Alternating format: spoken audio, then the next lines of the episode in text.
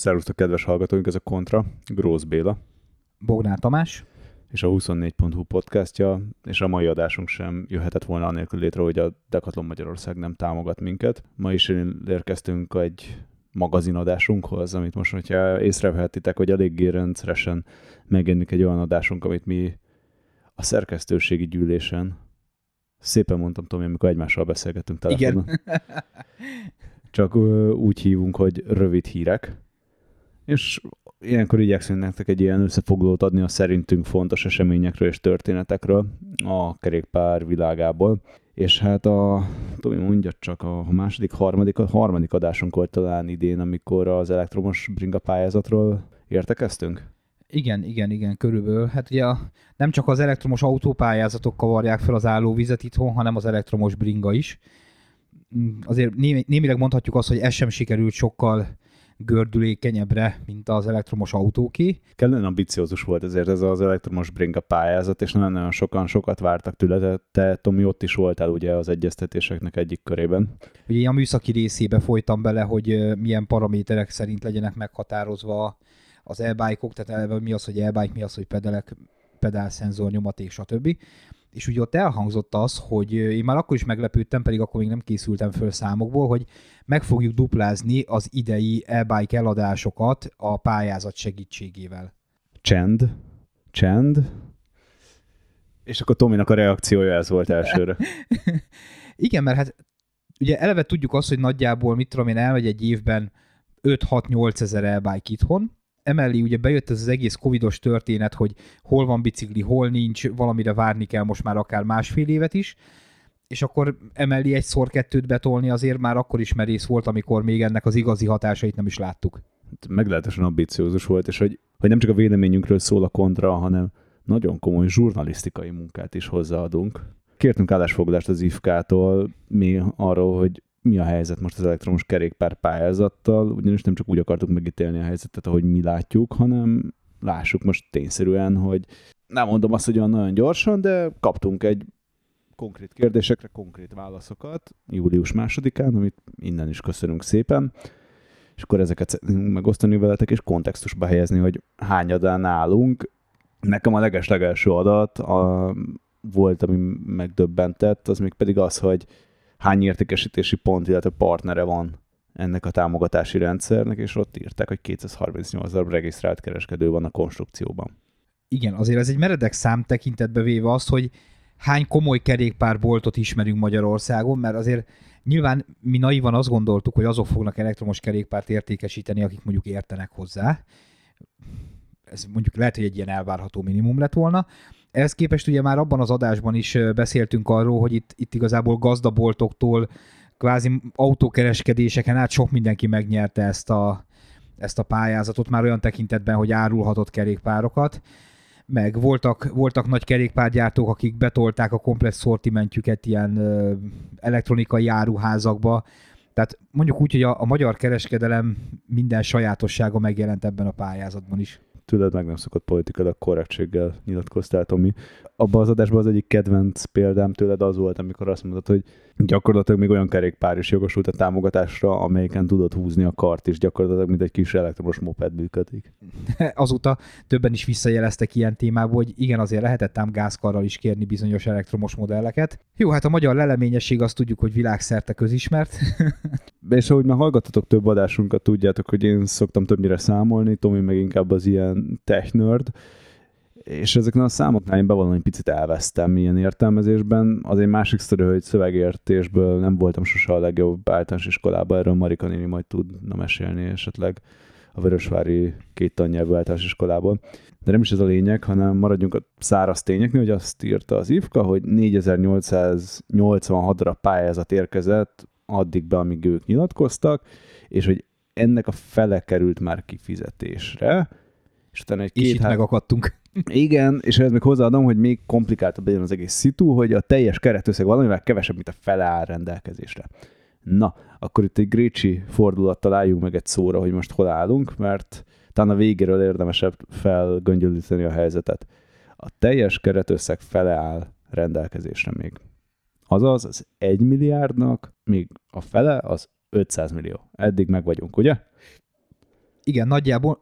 Tehát én mondjuk lehet, hogy nem számolnék csak 900 millióval, mert ugye vannak fenntartási költségek, stb. stb., de akkor is 450, tehát nagyságrendileg nem változik az összeg. Hozzávetőlegesen pontosan.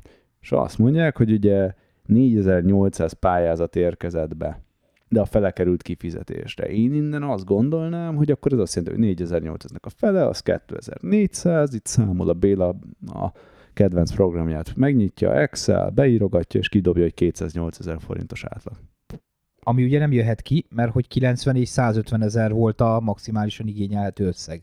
Tehát ennek az átlaga sehogy se jön ki 280. Mondjuk egy autót fog helyettesíteni a közlekedésben. Már egy szövegértési hibába csúsztam bele, nem pedig abba reméljük, hogy itt valahogy valami rosszul lett elszámolva.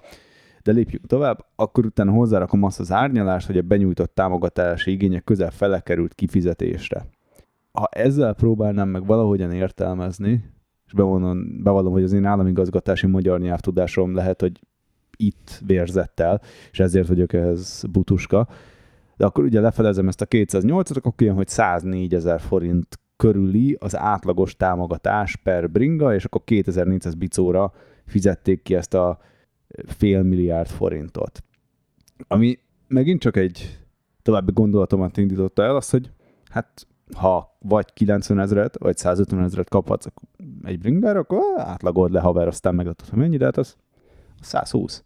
Hát és akkor hogy jön ki egyébként ez a 104 ezer forint és elkezdte ott Béla ütögetni az Excel-t, és úgy arra jöttem rá, hogy ez, ez csak egyféleképpen oldható meg, hogyha elkezdem súlyozni. És hogyha súlyozom ezeket a számokat, ez csak akkor jön ki, hogyha 75-25 százalék. Tehát, hogyha 75 százalékban a 90 ezer forintos támogatásról beszélünk, és csak 25 százalékban a drágábbik 150 ezer forintos, ami, ami nem pedálszenzoros. És azért valljuk be, azért annyira nem meglepő, hogyha ez az arány jön ki, mert nyilván az emberek többsége az olcsó biciklit akart, és a pedálszenzoros bringák azok, amik olcsók tudnak lenni, mert ugye abban nem egy Shimano, vagy Yamaha, vagy Bosch, vagy egyéb középmotor lesz, hanem valami távol-keleti csoda. Nyilván most ebben nem menjünk bele, hogy azok minősége, meg ugye ismerjük a, azokat a bicikliket, amik benne voltak, az is megérne egy misét, vagy egyszer egy csoporttesztet, az egészen vicces lenne. Főleg mondjuk, hogyha azt mondanák, hogy kettő éves korukban csináljuk meg ugyanezt. Mert ugye ezeknek a bringáknak azt hiszem három évig a tulajdonodban kell maradnia, tehát három évig ezeknek működőképeseknek kell lennie. Én mondjuk megnéznék egy csoporttesztet, amikor mindegyik két évet használt. Tomi, ezt akartam pontosan kérdezni, hogy ezeket a kerékpárokat többnyire azzal a felkiáltással akarták szétosztani, meg venni, hogy ugye forradalmasítjuk a városi közlekedést, és ugye nap mint nap ugye egy összvérd lesz, amivel be tudsz járkálni. Egy pedálszenzoros mennyire használható minden nap? Hát igazából szerintem megoldható, mert ugye annyi, hogy nyilván nem érzékeli ugye a pedálozás nyomatékát, csak azt, hogy forgatod-e a pedált, és ha úgy vesszük, még könnyebb az egyénünknek a pedálszenzoros, mert hátul fölvált valami könnyű fokozatba, szépen pörgeti a pedált nulla erővel, és a bringa meg max teljesítménnyel megy előre ami ugye nem egy, nem egy rossz dolog, ugye egy lépésre vagyunk a gázkartól, csak annyi, hogy valamennyi mozgatás mégiscsak bele kell tenni, tehát lehet, hogy akár 15 kalóriát is elfogyasztunk majd a munkahelyig. Tehát ilyen szempontból végül is jó megoldás a pedálszenzoros bringa is. Ott inkább a, nyilván, tehát ha megnézzük azt, hogy egy átlagos pedálszenzoros bringa mondjuk ilyen 500 ezer forintban megáll, hát ott azért nagy csodát egyik alkatrésztől sem lehet várni, legyen az a mechanikus vagy az elektromos része. Igen, erre akartam mutatni nagyon finoman, hogy ezek a bringákra egészen a legratyibb alkatrészeket pakolják fel, ugye? Hát igen, igen, hát eleve nem fér bele, tehát ha megnézel két jó tárcsaféket, meg egy normális váltórendszert, mert most vegyük azt egyforma árnak, hogy mondjuk a vázat ugyanannyiért veszed egy jó biciklihez, meg egy olcsóhoz, ami persze nem teljesen igaz, de akkor is egyszerűen nem, nem jönnek ki a matek. Tehát egy e főleg, főleg, hogyha ilyen olcsó e egy ilyen 400-500 ezer forintosnál, majdnem az elektromos rendszer teszi ki a bringa árának egy harmadát, vagy hát mondjuk a felét nem, de inkább egy harmadát. Tehát egyszerűen nem tudsz olyan fékeket, olyan váltókat rárakni, olyan, olyan minőségű kerekeket belerakni, mert nem, nem fér bele az árba. Most mernék egy olyat kockáztatni, és két sportszeretet arra feldobni, hogy ezek a támogatott bringáknak nagy része kettő-három éven belül már egyébként valahol egy fészerben fog porosodni, és nem pedig. Egyébként a kérdés jó, mert ha azt veszük, ugye általában azért tehát a normális bringákat megnézem, itt tudom én, Shimano váltó fékrendszer volt rajta egyebek, nyilván azokat a végtelenségig tudott pótolni, már amikor van hozzá pótalkatrész, ugye erről is volt már podcastünk, de ugye az a nagy gond nem lehet, az csak pénzbe kerül, aztán lehet, hogy egyszer megunja az ember, hogy mindig lefoszlik róla minden.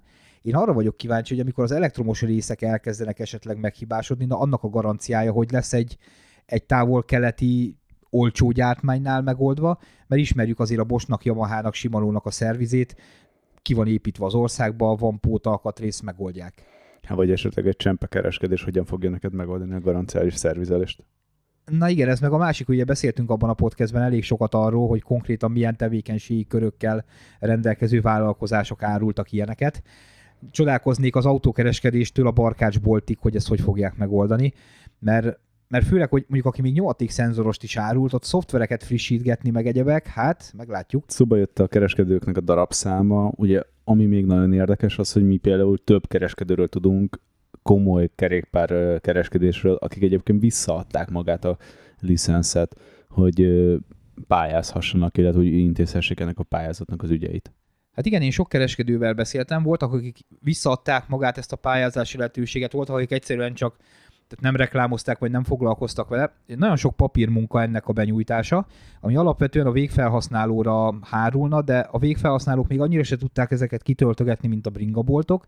Nyilván nekik egy idő után ebben nagyobb rutinjuk volt, ezért átvállalták a vevőktől, ezzel ugye elment egy csomó munkaidejük, utána rengeteget vártak a pénzükre az IFK-tól, hogy egyáltalán a megvásárolt bringáknak a támogatási ellenértéke megérkezzen hozzájuk, és volt olyan volt, aki azt mondta, hogy ő inkább odaadja valamilyen, valamilyen kedvezménybe, legyen az pénzbeli ajándékutalvány plusz alkatrész akármi, mint hogy, mint hogy ezzel az egésszel foglalkozzon. Tehát főleg akik komolyabb bringákat adnak el, azoknál, tehát most belegondolsz, hogy egy 900 ezer forintos bringából 150 ezer forint, az eleve nem volt egy olyan nagy lélegzetvétel, mint hogy először 250 ezerről volt szó, ugye az jobban hangzott volna, és nem érte meg a kereskedőknek, meg nem éri meg a kereskedőknek ezzel vacakolni. És amúgy felhozza egy elég érdekes pontot, ugye, hogy mennyi idő után fizetik ki egyébként a támogatásokat, és ez az, ami nekem még megfogta egy kicsi fantáziámat a nyilatkozatban, ugye, hogy mennyi pénz került kifizetésre, és mennyi pályázat került be. A kettő között mi lehet a diffi?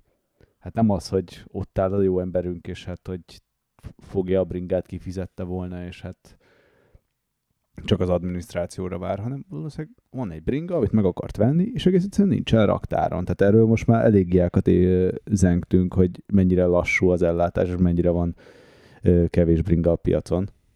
Hát igen, ugye azt hiszem 6 hónap időtartam van arra adva, hogy egy kerékpár megérkezzen ugye egy nyertes pályázat után, de tudjuk jól, hogy ma van olyan bicikli, amire több mint 12 hónapot kell várni, tehát nyilván lesznek olyanok, főleg inkább a felsőbb kategóriába, ahol akár ez is problémát okozhat, illetve még itt a problémáknál ugye szóba jött az is, hogy bizonyos időközönként dokumentálnod kell a kerékpár állapotát, fényképekkel bizonyítani, hogy te használod egyebek, ez is ugye plusz terhet ró az emberekre. Nem tudom, hogy egyébként az elektromos autópályázatnál van-e valami hasonló kitétel, de, de szerintem ez is ilyen kicsit ilyen, ilyen nyögvenyerős megint csak itt, hogyha szörszál hasogató akarnék lenni, akkor abba akaszkodnék bele, hogy virtuálisan egyébként beérkezett 4800 pályázat, de aztán abból lehet, hogy egy jó része, amit nem fizettek és sose fogják kifizetni, meg érhetően a bringa nem fog időben megérkezni. Azt akar mindenki azt mondja, hogy csoki. Végigasszisztáltuk itt főleg te az elektromos autópályázatot. Én nekem ugye úgy tűnt, hogy ez a céges elektromos autó támogatás, ez majd jól fog jönni, és gyakorlatilag mind a kettő konkrétan 24 óra alatt fogyott el. Tehát mire az ember rájött volna, hogy ez jó ötlete, vagy nem, addigra már nem volt, nem volt támogatás egy forint sem. Itt meg gyakorlatilag eddig 7-8 szakaszon vagyunk túl, és még mindig van lóvé, ez nekem mindig ilyen, ilyen gyanús, hogy ott valahogy akkor a deal nem lehet a dolog, mert akkor mindenki rohanna érte.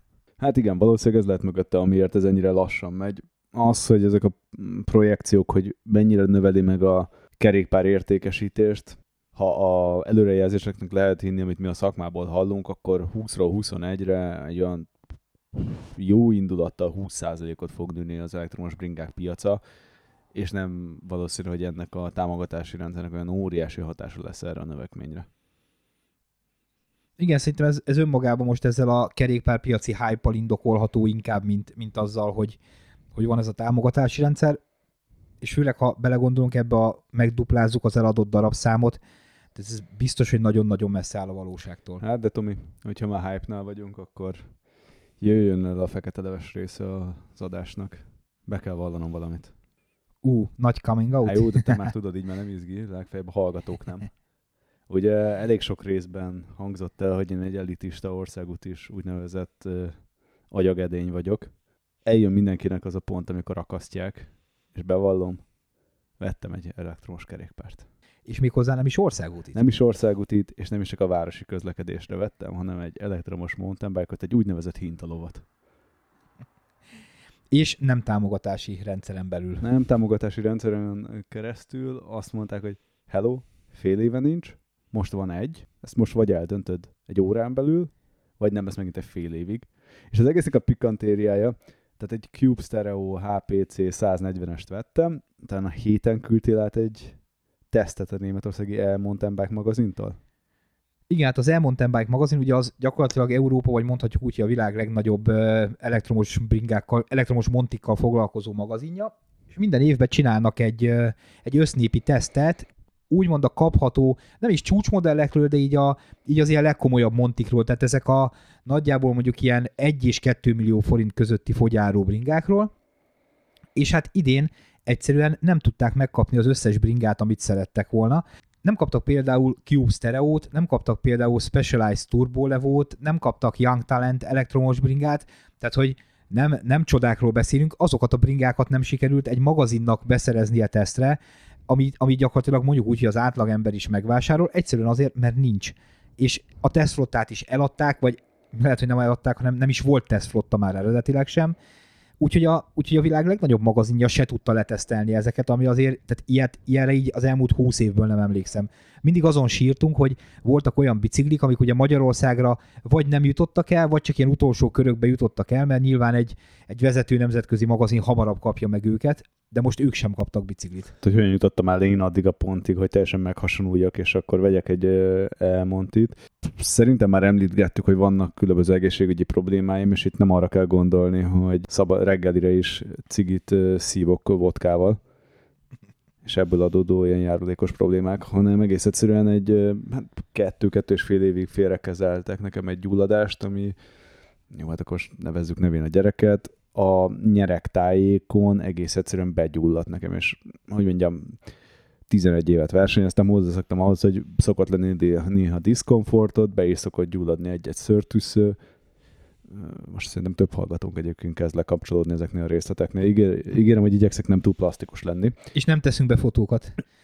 Most se teszünk be fotókat de hogy arról van szó, hogy azt hitték, hogy egy tájog alakult ki, amit szépen aztán felvágtak háromszor, de igazából nem egy tájog volt, hanem, és ezt azért mondom el, mert lehetséges, hogy egyébként téged pont ez a szarság sújt, és nem egy túlzottan mainstream betegség, amivel én játszok. Jó zárójel jegyezném meg, hogy többnyire az én szarságaim sosem ilyen mainstreamek, valahogy mindig sikerül valami olyat benyalnom, ami ilyen teljesen off the radar történet.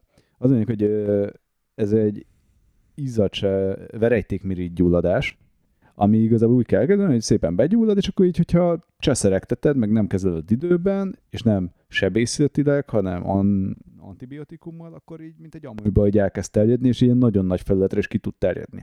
Ez többnyire ilyen arc, hónaj, vagy esetleg a lágyék részeken szokott elterjedni, nálam ott. És az a helyzet, hogy ugye egész egyszerűen az ország útinak az az agresszív pozíciója, ahogy így előre döltem, egyre jobban nyomta, nyomta, nyomta, és hogy így plusz azáltal, hogy fel is vágtak háromszor, kialakult egy vastag helg, az még egy mechanikai ellenállás volt, és egyszerűen nem tudtam már effektíve felülni úgy bringára, hogy ne gyulladt volna be, vagy ne vérzett volna, vagy ilyenek, és hogy olyan, az embernek az életkedvét ez elég rendesen el tudja venni, és hogy akkor most legyünk tök őszinték, nyilván mert hogy így Látszik egyébként, hogy a Covid-nak egy így a vírusos hatásán kívül egyébként a mentálhigiéniára is egy nagyon-nagyon komoly negatív hatása volt. Megterheli az embert, hogyha egy életen keresztül bringázol, és az neked egy szelep, és nem tudsz egyébként egyszerűen bringázni. Tehát kellett valami megoldást találni. És az én teóriám az volt, hogyha tudok egyenesebb testhelyzetben bringázni, ahol egyébként nem annyira előre görnyedve a, mondjuk a prostatában a terhelés, hanem inkább a, a medencén, meg a, a farcsontokon, akkor lehet, hogy ezt meg tudom oldani. És amúgy egyelőre nem tudom mennyire hallatszódott. Ha jól tudom megvágni az adást, és szép a noise gate, akkor semmennyire nem hallatszódott szerencsére a lekopogás. De egyre úgy fest, hogy bejött. Mert hogy nem gyulladt be, sőt egyébként egészen szépen kezd gyógyulgatni. Ugye azért nem sima Montit vettem, mert egyébként most tök őszintén olyan szinten formán kívül vagyok, hogy nem tudnám magamat felvonszolni a hegyekre a mostani állapotomba. Azért azt tegyük hozzá, hogy a te formán kívüliséged azért egy picit más, mint az enyém. De most ebben nem akartam bele, nem, ma, most így az adá, ebbe az adásban nem akartam beléd rugni, majd a következőnél. De hogy tudok egyszerűen most elbákkal úgy menni, hogy alapállóképességi pulzuson az erdőben úgy, hogy nem tud le senki, és ott, ahol most lakunk, gyakorlatilag két perc alatt bent vagyok az erdőben, nem égek le, jó, kellemes hőmérséklet van, tehát hogy biztonságban, jó pulzussal tudok menni, és hogy újra élvezem. Amúgy egyébként meg tök érdekes, mert hogy maga a kerékpárnak az a mentális nyomása, amit az edzésnek a rendszeressége gyakorol rád, azt csinálod, és nem veszed észre. De hogy amikor nincsen ott, és nem tudsz edzeni, tök fura, hogy ott van benned az, hogy fú, basszus, nem tudok edzeni, nem tudok, egyre gyengébb leszek, egyre gyengébb leszek, elmaradnak az edzések, minden, és hogy akármennyire jó a bringa, pontosan egyébként visszarúg. És emlékszem arra, hogy amikor volt a bikepackinges adásunk, vagy graveles adásunk a srácokkal, akkor ők mondták, hogy ahogy mindenki rámegy terepre, ott egész egyszerűen maga ez a teljesítmény kényszer egyébként elveszik. És így nehezen tudtam ezt megérteni, de most tudom igazán kontextusba helyezni, hogy tényleg erről van szó, hogy nem viszek pulzusmérőt, csak egyszerűen élvezem, és örülök egyáltalán tudok valamit mozogni, és hogy ebbe egy iszonyat nagy segítség volt most ez az elbájk, hogy így ez a két és fél évnyi tusa után újra így jó felülni biciklire. Egyszerűen meg kell, azt kell mondja, hogy látom egyébként a ö, létjogosultságát, hozzáteszem azért azt is, hogy amit tud egyébként egy boshajtás, az tényleg egy elcseszett crossmotor. Tehát, hogy most ezt viccen kívül, Tomi, tehát, hogy eddig ilyen tényleg elitisten álltam hozzá, de hogyha felnyomott turbóra, azért vicc, hogy amit tudnak ezek a bringák. Pont ezt akartam mondani, hogy hidd el, a turbó alatt is vannak fokozatok, Ekóban egész jó. Igen, Ekóban olyan, mint hogy egy normál bringával mennél egyébként, mint hogyha semmi nem történne. A többinél meg... És az edzettséged visszajött volna. Igen, amúgy meg amint elkezdesz felfelé menni a teljesítményfokokkal, meglepően nagy technikát igényel egyébként, hogy tudjál haladni. Tehát, hogy ugye azt a nehezebb bringát helyezgetni, meg rakosgatni, én azt érzem, hogy amúgy egy technikailag kihívóbb, mint egyébként mint egy sima kicsi bringával bicózni. Hát arról nem beszélve, hogy ugye egy sokkal nehezebb bringát mozgatsz, és még egy pilistetői kövesen fölfelé 24-jel, tehát ott nincs az az élversenyző, aki 24-jel megy fölfelé, tehát azért ott, ott már a kanyarokba is rendesen sodródsz fölfelé, tehát hogy teljesen teljesen szürreális tud lenni a dolog. Nem, tehát hogy nagyon-nagyon jó kikapcsolódás, és őszintén megmondom, kicsit sem bántam meg, hogy megvettem, majd szépen elválik a sors, hogy megmarad majd még majd, ha országútim lesz, és meggyógyul, mert úgy fest, tényleg lekopogom, hogy így a gyógyulásnak az útjára lépegettem így egy hosszú tusa után, de tényleg iszonyat jó, és látom, hogy mondjuk ennek van értelme, de ugyanúgy hozzáteszem azt, hogy kulturáltan kell, tehát hogy el tud kapni a hév és hogy benyomod a turbót, és hogy így mint az agyatlan mész a turisták között, és kikaparod a földet, tehát hogy mondjam, a természet és a erdőben lévőknek a tisztelte, szerintem amikor van alattad egy motor, még hatványozottabban fontos. Akkor ne kapcsoljam ki a 25-ös limitet rajta, úgy gondolod? Azaz, azaz így van. Amúgy a 25-ös limitről jut eszembe, hogy azt viszont mondtam már, hogy ugye vettünk a feleségemnek Boginak is egy elbájkot, egy városi elbájkot, és tök érdekes, hogy ugye az, az volt a felkiáltás, mindenki rögött rajta, persze a Boginak a e majd te fogod használni, és ugye az volt az elgondolás, hogy a irodába járkálni egyébként mennyire jó lesz. És hogy a, úgyse fogsz vele irodába járkálni, mert hogy miért járkálnál, de hogy lemértem most, hogy a harmadik kerület széléről be a Deaktirig hétköznap 25 perc volt bejutnom. Mint autóval. Hát a 40, autóval 45, igen. És az sincs kikódolva, tehát sima 25-ös. Ez teljesen 25-ös volt egyébként, és teljesen elképesztő volt az egész sztori, hogy na és itt jön be egyébként az e-bike támogatási rendszernek az igazi fontossága, hogy ezt komolyan meg lehetne csinálni. Ez tényleg egy nagyon jó egészségmegtartó program tudna lenni. Csak nem szabadna azon szarozni, hogy ilyen lári-fári kerékpárokat támogassunk, hanem rendesen, amivel lehet haladni, ami sok évig megmarad, mert egyébként tényleg annak nincsen akkora környezeti lábnyoma, mint ezeknek az eldobhatós kínai szarságoknak arról nem beszél, hogy itt se kéne feltalálni a spanyol viaszt, a német rendszert le kéne másolni, és ennyi. Tehát ahol ott van a jobrád, ott vannak a különböző támogatások, tehát nyilván nem lenne szabad ezt a 900 ezeres határt meghúzni, mert gyakorlatilag most 2700 euróért lassan semmit nem kapsz. Tehát, hogy azóta ugye pont elszálltak az árak is, tehát nagyjából mindenki emelt 2-300 eurót a fogyárakon instant, tehát ezt nem lenne szabad. Meg lehet húzni, oké, legyen meghúzva 7000 euróba mondjuk, de Magyarországon úgyis sokkal kevesebben vannak azok, akik megengedhetik maguknak, hogy ilyen nagy árban vegyenek bringát de nem kéne kizárni pont azokat a tömegeket, amik ezek a 3-4 ezer eurós, valóban rohadt jól használható városi gépek vannak. Hát igen, mert megint abban vagyunk benne, amit mondtam, hogy mennyi az életciklusa egy ilyen bringának, hova tudod, és tényleg támogatjuk most a bringát, de hova rakod le? Soha nem tudod. Tehát, hogy vagy egy multinál dolgozol, és van egy mély parkoló, ahol 6 biciklit le tud zárni a 800 emberes irodaházra, vagy egyébként fel fogod cibálni magaddal az irodába és ami, ami megint nem fog működni. Tehát, hogy ugye nincsen egész egyszerűen infrastruktúra hozzá. Én megmondom őszintén, szerintem tényleg értelmezhető megoldás tudna lenni mondjuk egy budapesti távlatokban például. Oké, okay, mindig azt mondjuk, hogy vízfejű az ország és minden Budapest, de most nézzük Budapestet, Debrecent, Miskolcot, Győr, tehát a nagyvárosokat, ahol most már konstans dugók vannak a belvárosban, tehát ha mindenki lenne alakítva, tehát mondjuk a cégeknél lennének zuhanyzók, kultúrát bringatárlók, akár a városon belül is, akkor, akkor ez egy tök jól működő dolog lehetne.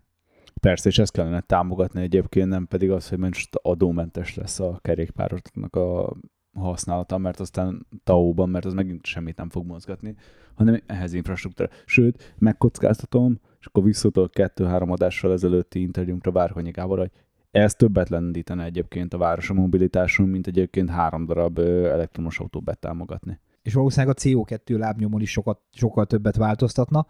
Nyilván, ha valaki hagyományos biciklivel menne, az még többet változtatna, de ne várjuk el, hogy valaki, tehát már az, hogy valaki autóból vagy tömegközlekedésről e-bike-ra ül, már szerintem az is egy rohadt nagy eredmény. Most már én sem fo- ö, nyomhatok elbájkos poénokat sajnos az adásban, úgyhogy el fog menni az adás tartalmunknak a 30%-a a levesbe. Pár éve a Funriser bringásruhák még alig néhány csúcs messzettet takartak. Mára viszont követve a trendeket és ízléseket, komplet kollekcióká nőtték ki magukat, nem csak országúti vonalon. A versenyzőknek szánt Aero Skin Suite-től a lyukacsos ultralight ruhákon át a leisure szabású modellekig minden megtalálható a Decathlon kínálatában, akár aftersport kivitelben is. A kerékpáros világ azonban utóbbi három hétben, vagy inkább azt mondom, hogy négy hétben, mert azért az előszerelője is már nagyon erős volt, a Tour de France-ról szólt, és hát tök őszinte leszek. Elképesztően unalmas három hetünk volt. Hát azért, ha az első hetet megnézzük, ott a, a bukások és az azok körül kialakult balhék, azok nem tették unalmassá, de, de valóban utána így a hegyi szakaszokig nagyjából aludni lehetett az egészen.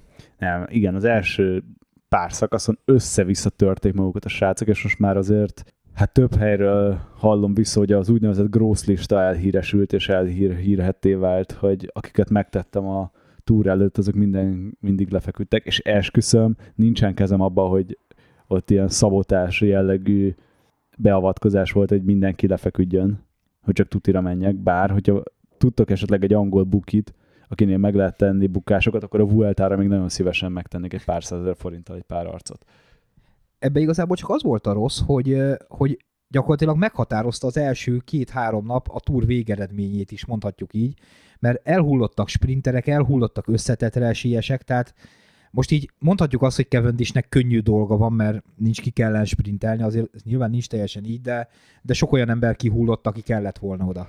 Igen, tehát Szubolcot Cavendish kettő nagyon komoly storyline volt, hát igazából három komoly storyline volt az egész túron egy a legmeglepőbb egyébként, hogy izgalmas volt a pöttyös trikó, ami szerintem a legratyibb trikó mindegyik közül, ugyanis igazából ilyen össze-vissza arcok őrzik, akik kb. első napon, mit tudom én, a Ferdinánd hídon tudnak átmenni gyorsan, aztán ő rajtuk van az megkülönböztetett trikó, és most ilyen tényleg jó volt, tehát hogy kép Pogácsáré lett, de hogy rendes meccs volt a Woods, a Wood Powers között, tehát, hogy rendesen mentek rá. Nairo Quintana egyikre sem lehet azt mondani, hogy csak egy lángos harapót nyert volna életében, és hogy végre mondjuk normális helyre került, oké, okay, Pogácsár elvitte ezt is, de, de meccs volt utolsó napig.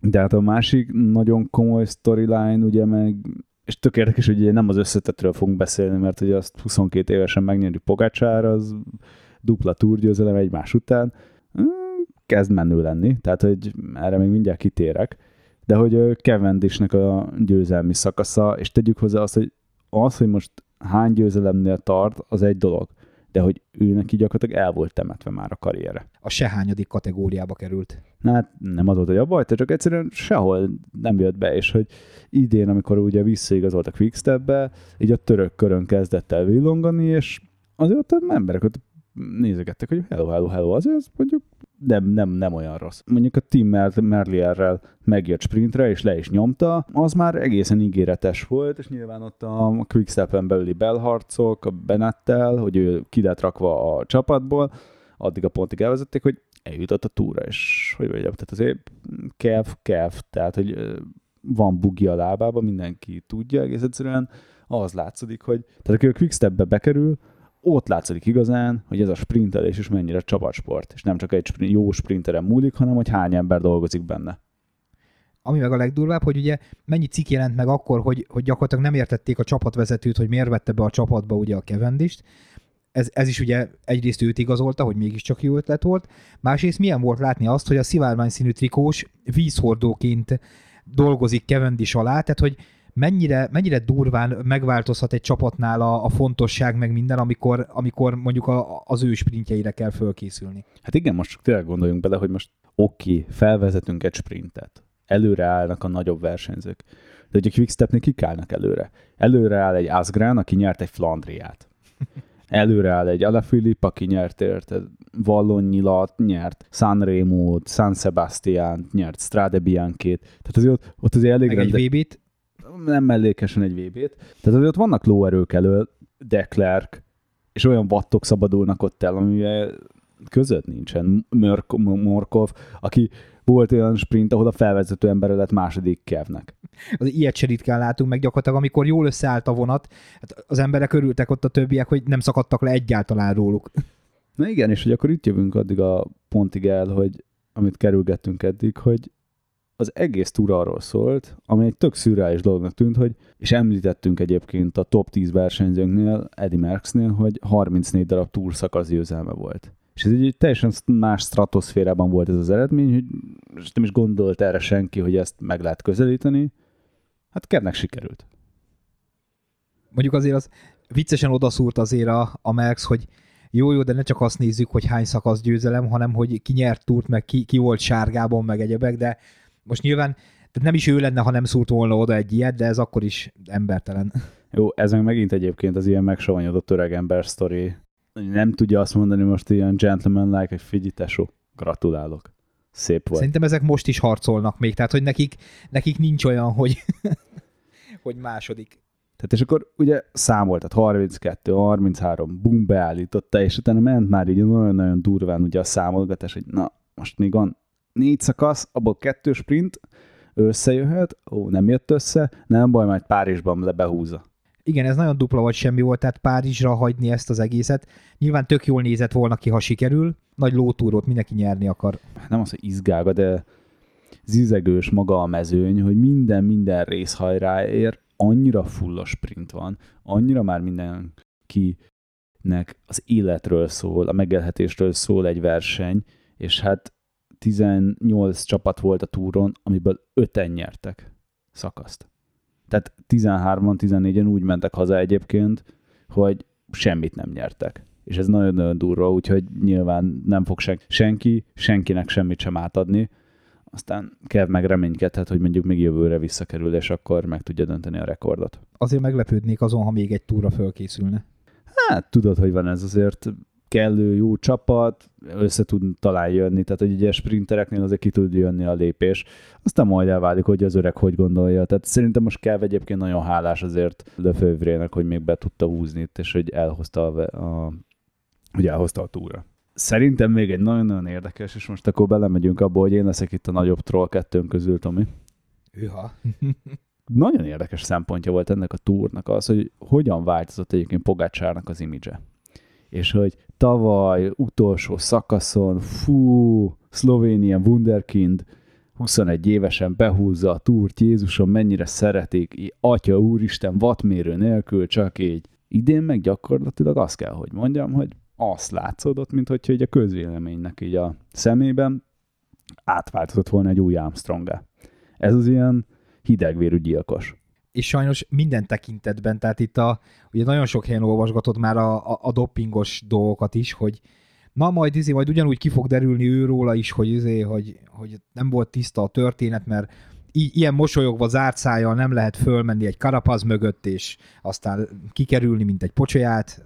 Ez szerintem a nettó hülyeség, mert egyébként, hogyha megnézi az ember, hogy milyen időkkel nyernek ezeken a hegyeken, úgy, hogy egyébként mennyit fejlődött a technika, meg a ruházat, meg a sportudány, minden még mindig lassabbak egyébként, mint a 2000-es évek elején. Tehát, hogy ez így szerintem ez a megint csak a hozzá nem értő zsurnaliszták, akik egyébként egy bagettől nem tudják megkülönböztetni az elmenést. Az a nagyon-nagyon izgi, szerintem az egész sztoriba, hogy a francia közvélemény mennyire nem csípja a győzteseket. És igen, tehát, hogy, hogy nekem tök szimpia, hogy viselkedik Pogácsár. Mert egyébként győzelemről szól. Nem engeded el. Megnyered. Megcsinálod. Nem adod oda neki a győzelmet. Lehet, hogy politikailag egyébként jobb lenne, de hogyha most te arról megy, megy neked Figyelj, nem tudod, hogy 22 évesen lehet, hogy az utolsó alkalma egyébként, hogy megnyeri a túrt, és lehet, hogy nem lesz már neki több lehetősége rá, most miért kockáztasson amúgy? Lehet, hogy egy bukásnyira van benne az, hogy mondjuk nem ér Párizsba.